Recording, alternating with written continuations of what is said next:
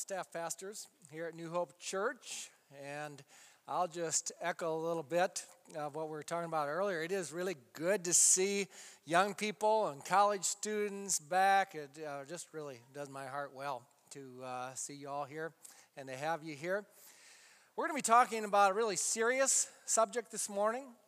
We're going to be talking about the persecuted church. I know that's kind of hard after eating turkey all weekend and now to hear about something so serious, but it's something important.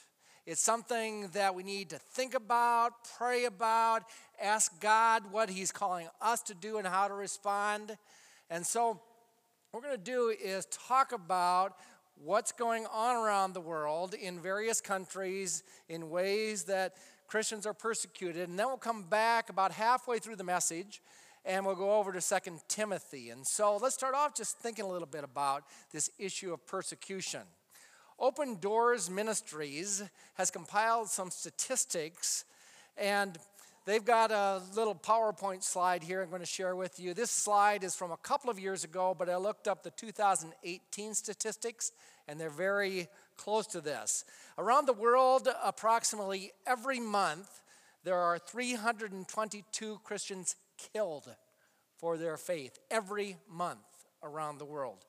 Every month, there are 214 churches and Christian properties destroyed by persecution. Every month, there are 772 forms of violence, including beatings, kidnappings, rapes, arrest. And the U.S. State Department says that there are 60, 60, 60 countries around the world that are putting pressure on Christians and persecuting them in some kind of way because of their faith. I'm going to give you just a small sample of the kinds of things that are going on. Open Doors Ministry uses what they call the Persecution World Watch List, and every year they do some research and they have this research documented, and then they put together a list of various countries where persecution is happening. And so this video clip tells you a little bit about that particular list, and then we'll come back and I'll share a few stories with you. Open Doors estimates that in the top 50 countries alone, over 215 million believers face intimidation, prison, even death. That is one in 12 Christians worldwide. But the list is not just numbers and figures. It represents those who have decided to follow Jesus no matter the cost. We believe there is only one body of Christ, and when one part suffers, every part suffers. We hope you feel called to learn more and pray for the millions of believers around the world where persecution is a daily reality.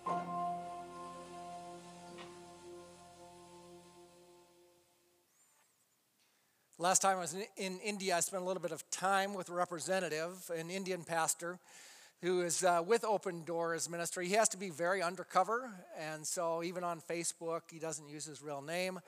And so he pointed me toward the website, opendoorsusa.org, where I found some of these different stories. You can go there and look some of those up yourself, not right now, but uh, later this week. And so these are a few stories that were shared there. North Korea has been at the top of this list for the last five to six years. And in North Korea, one of the elements of their society is extreme indoctrination that permeates the whole country. And so, even in families, people are persecuted because of their faith. I found one story about a believer in a North Korean prison camp named Hea Woo. And she tells her story of the secret fellowship, the church fellowship that she started when she was in a prison camp. She writes, The Bible verses I recall from memory gave others hope. Then she says they saw what she was doing, where she was caring for people. She was letting the love of Christ shine through her example. She'd share food with various people, she'd do their laundry. She says, God used me to lead five people to faith. Right in the middle of that prison camp, she led five people to faith. She says, I tried to teach them the little I knew about Jesus. I didn't have access to a Bible in the camp, but on Sundays and at Christmas, we met together out of the view of the guards. Usually, that was in the toilet. Imagine that. The only place where they could meet out of the viewpoint of the guards was in the toilet. There we held a short service. I taught them the Bible verses, songs that I knew. We sang almost inaudibly so that no one would hear us. This is a true story going on right now. Other true stories. Nigeria. And I've seen uh, the kind of persecution going on in Nigeria comes from Muslim extremists and terrorists. I saw some of this in eastern Kenya when we were there, when we were in eastern Kenya. Um, in Nigeria, it's Boko Haram. They've got these different names. In um, eastern Kenya, it's Al Shabaab who uh, come down and persecute Christians. And one of the pastors in eastern Kenya told about how they'd come down and burned uh, some houses in a Christian village there. In, in Nigeria, they do the same kinds of things. And in fact, there's a story that I read about some believers who were captured. And so Boko Haram killed some of these believers, and then they put out a short little video clip and here's what this spokesperson for the terrorist organization said He said, We have kept our word exactly as we said by killing Hauwa Liman, who's working, listen to this, who's working with the International Committee of the Red Cross. That's why they killed her, because she's working with the Red Cross. They're killed because they are considered as apostates. They were once Muslims. They've abandoned their Islam the moment they chose to work for the Red Cross. If we see them, we kill them, men or women, or we keep them as slaves. That's the kind of thing that's going on in our world. Third place, Pakistan. Pakistan is rated by this organization as the most violent nation in terms of their persecution against Christians. And so they do things like attack churches, they abduct people, they force marriages of young girls with older Muslim men, and these kinds of things go on. One of the most high profile cases that has wound down recently, you might have read about it in the newspaper, maybe it popped up on your feed on Facebook or something, is the case of Asia Bibi. Bibi means sister, Sister Asia, and she was taken and put in prison in solitary confinement because she was out working in a field, doing labor out in a field. She was thirsty. And so she took a drinking cup when it was break time and she drank some water and the muslim women who were there said that she had spoiled the cup. She made the cup unclean because she drank before they did. They got into an argument and they came to her home and they began to beat her and her family up. Until they could extract a confession from her that she had said things against Islam and against Muhammad. Which they did, and then she was taken by the authorities, put in prison for eight years. She had to be in solitary confinement because they were afraid that she would be poisoned or something. She was recently freed. The Supreme Court said there's no evidence that she spoke against Islam. And what happened, if you've been reading the news, what happened was there was an outbreak of rioting. The streets were filled with signs that said, Hang Asia Bibi. And they said, Someone must pay for what she did. And this is about four weeks ago, this was going on. A lot of us probably haven't heard of this because we just don't keep up with the news that's going on around the world.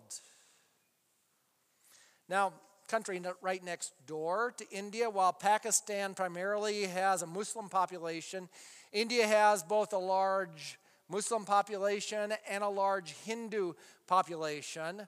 And I'll let this video just tell you a few facts about India, and then I'll share a few stories of some of my friends as they've had to undergo persecution in India.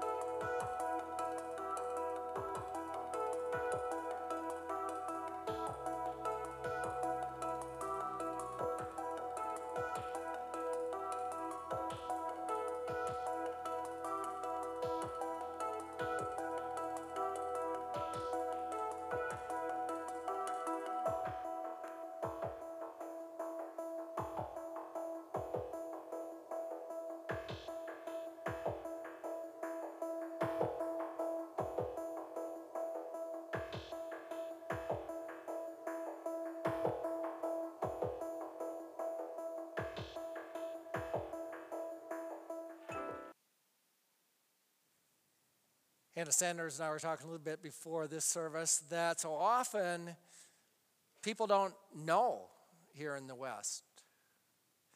Just don't know about things like trafficking that goes on around the world.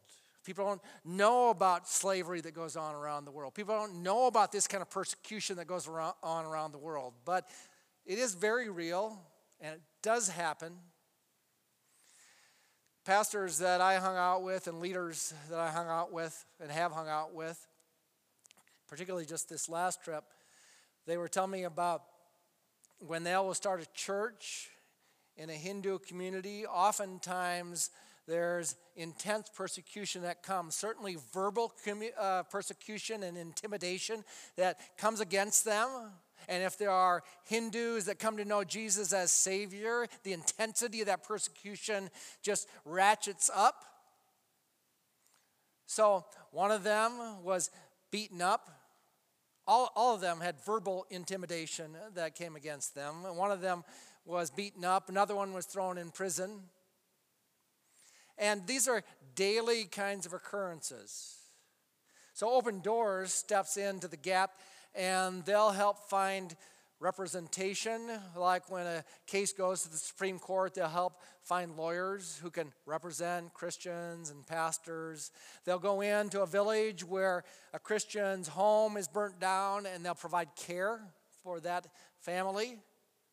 And so, one of the things we can do is we can be praying and we can be aware. And that's one of my hopes is that you go to this website or others. You can go to Voice of the Martyrs and other kinds of places that provide information so we know what's going on. So, a few ways to respond.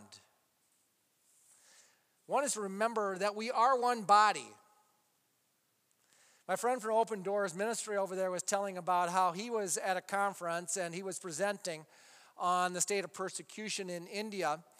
And some of the people there said, Well, so what? How does this involve us? And I know our hearts are tender to know and to learn and to grow, but sometimes it can feel pretty overwhelming, can it? And it can feel like, well, that's over there. And so this representative from Open Doors Ministry, he said, Well, God's word says we are one body. Now, that certainly applies to us as an individual church, but it also pl- applies to us when we think about the church around the world. 1 Corinthians 12, Romans 12 says, We are one body. And then it says at the end of 1 Corinthians 12, verse 26, it says, When one part hurts, the rest of the body hurts with it. When one part rejoices, the rest of the body rejoices with it. And the question I have to ask myself am I aware enough of where the body's hurting to hurt with the body? Am I aware enough of where the body's rejoicing to rejoice with it? Now, one of the privileges I have is to come and to share with you what's going on and that is a part of my responsibility to come back and help you be aware of what's going on and point you in some direction so we can be more aware to help us to partner well with the missionaries that we're partnered with. Because we are one body, and we have opportunity to also be a voice for the voiceless. For persons in prison, like this situation with Asia Bibi in, in Pakistan, who's going to know about that? unless people from the West start to write about it, start to talk about it, start to share about it. And sometimes we have opportunity to talk with congressmen, to make governments, our government, aware of these kinds of things. Sometimes we have opportunity to come and be able to put some pressure to be able to help lawyers to represent Christians in ways that help to alleviate some of that suffering that goes on. so we can speak as a voice for the voiceless, as Psalm 82, verses 3 and 4 says Defend the cause of the weak and the fatherless, maintain the rights of the poor and the oppressed. Rescue the weak and needy. Deliver them from the hand of the wicked. There are wicked hands that exist in many places. And as believers, we're especially called to step in because Jesus has stepped into our world. He's our rescuer, He's our redeemer. And so we have, in likewise, In like ways, we have opportunity to step in and to be rescuers. We pray. Verse you're probably familiar with, Hebrews chapter 13, verse 3. Remember those in prison as if you were their fellow prisoners, and those who are mistreated as though you yourselves were suffering. One part of the body suffers, we suffer with it, as though you are the one being mistreated. As Hebrews speaks of this fact that we're called to step in and to pray and share in the suffering of others. That's what we're called to do as we pray for persecuted Christians around the world. And then we encourage. Back in Hebrews again, Hebrews 3:13, encourage one another daily. So when I was over in India, as I often have opportunity to do, I had opportunity to preach and to share. And so one of the places I preached was with a group of pastors and pastors undergoing persecution. And so I'm going to give you a little bit of a taste of what I shared with them from 2 Timothy chapter 1. If you have a Bible, turn over there whether with the Bible you brought along or you can look up on your electronic device. 2 Timothy chapter 1 verses 8 through 14.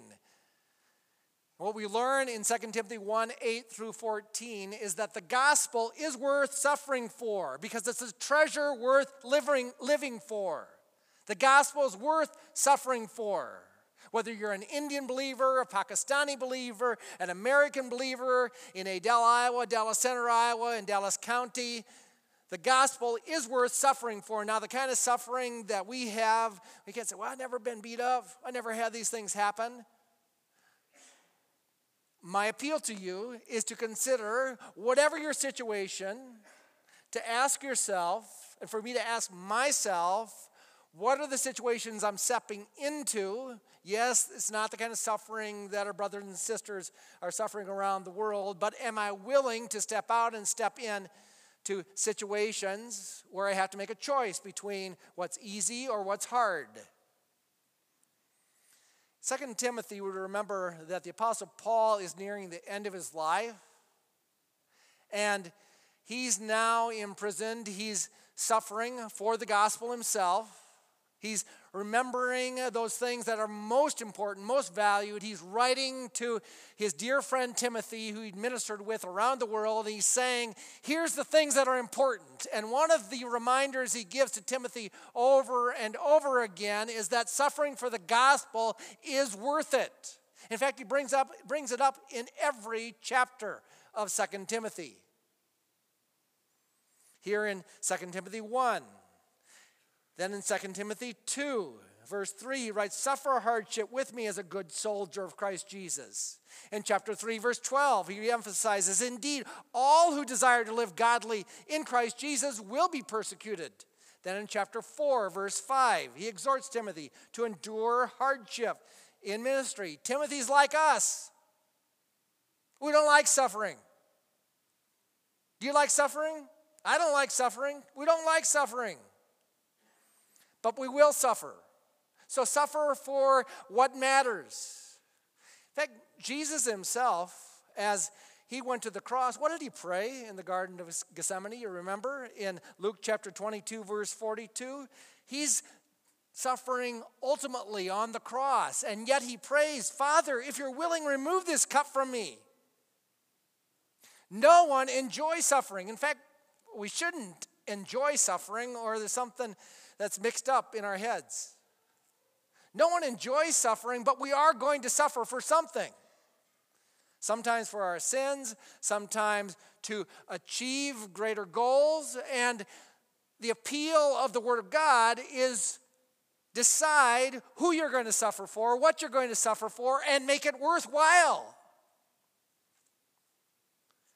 We're not going to do that on our own or in our own power. And so, verse 8 says, We suffer for the gospel by relying on God's power. Do not be ashamed to testify about our Lord or ashamed of me as prisoner, but join with me in suffering for the gospel by the power of God. We know earlier in the chapter, in 2 Timothy chapter 1, they reminded Timothy not to be timid, but to step up, to be courageous in the gospel. Again, not in his own power, but as 2 Timothy 1 8 says, by the power of the gospel. Now, Paul calls himself a prisoner. But who does he say he's a prisoner of? Is he say, does he say he's a prisoner of Nero? No, he says, I'm God's prisoner. What? How are you God's prisoner? Well, what he's saying is that God has me. He says, God brought me to Rome.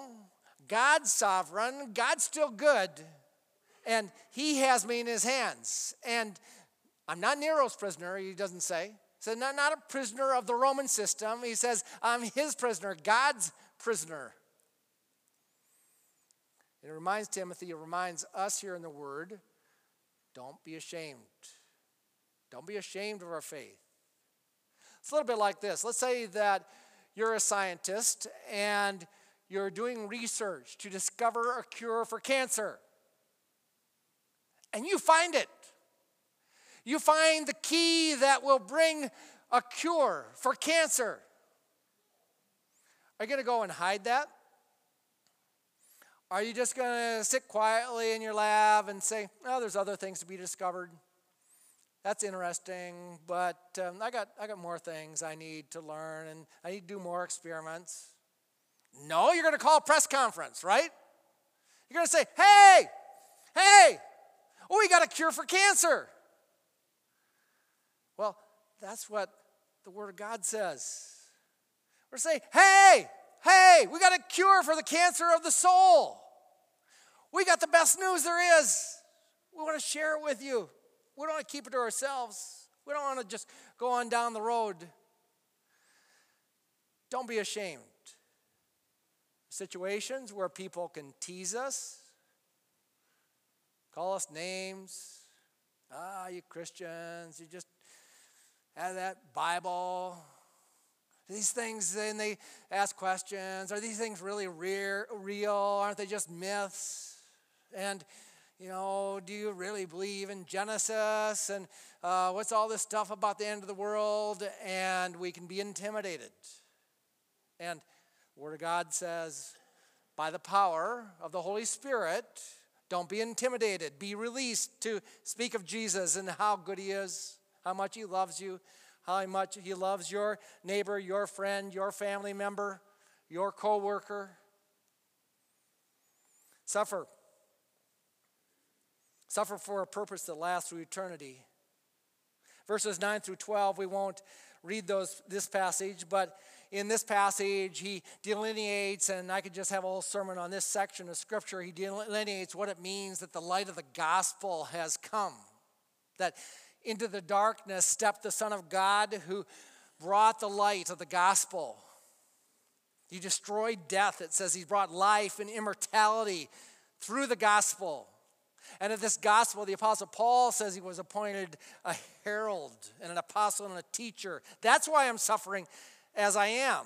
And God invites us to suffer for eternity because eternity is worth it. If we're going to suffer, some suffer for something that matters, some suffer for something that lasts. What did Rick say?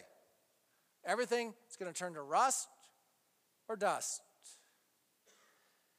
except the souls of people. So we're going to suffer for something. So suffer for what matters and for what lasts. And what lasts is eternity, is grace that was given in Christ Jesus, as this passage says here. That transforms our view of suffering. What's the worst thing that could happen to us? Get killed. Get killed for our faith. What can our enemies do to us? They can't touch our soul. So suffer for what lasts. Suffer for what's assured. The end of verse 12 says, Yet I'm not ashamed, because I know whom I have believed. Am convinced that he's able to guard what I've entrusted to him for that day. Note, I know whom I have believed. Now, the Apostle Paul could have said, I know what I believed. In fact, there in verses 9 through 12, there's a lot of theological truth that can be drawn out. And many passages of scriptures, you go to Romans, and he could say, I, I know what I believed. I want to share that with you. But he doesn't say that. He says, I know whom I have believed. He doesn't say, I know why I believed. Again, he could say that. We had a series on apologetics that we did here in the fall. We could say, here's why we believe.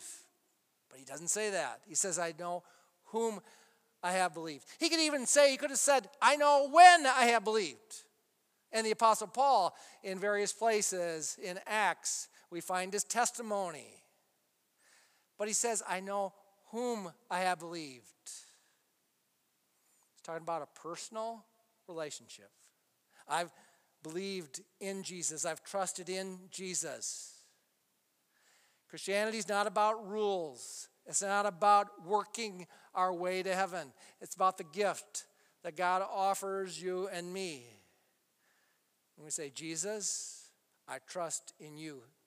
Your death on the cross for my sins, your life, your resurrection life. And it's about beginning and continuing that personal relationship with Jesus. If you don't have that today, today be a great day to begin that and to continue that, to wake up tomorrow morning and come before God and say, God, thank you for your grace, that gift of eternal life you offer to me. I trust in you. I follow you as my Lord, as my Savior. I want that relationship with you. Not religion, relationship. I know whom I have believed. Do you know? Do you know whom you have believed? And are you believing? Are you trusting? That's the invitation given here.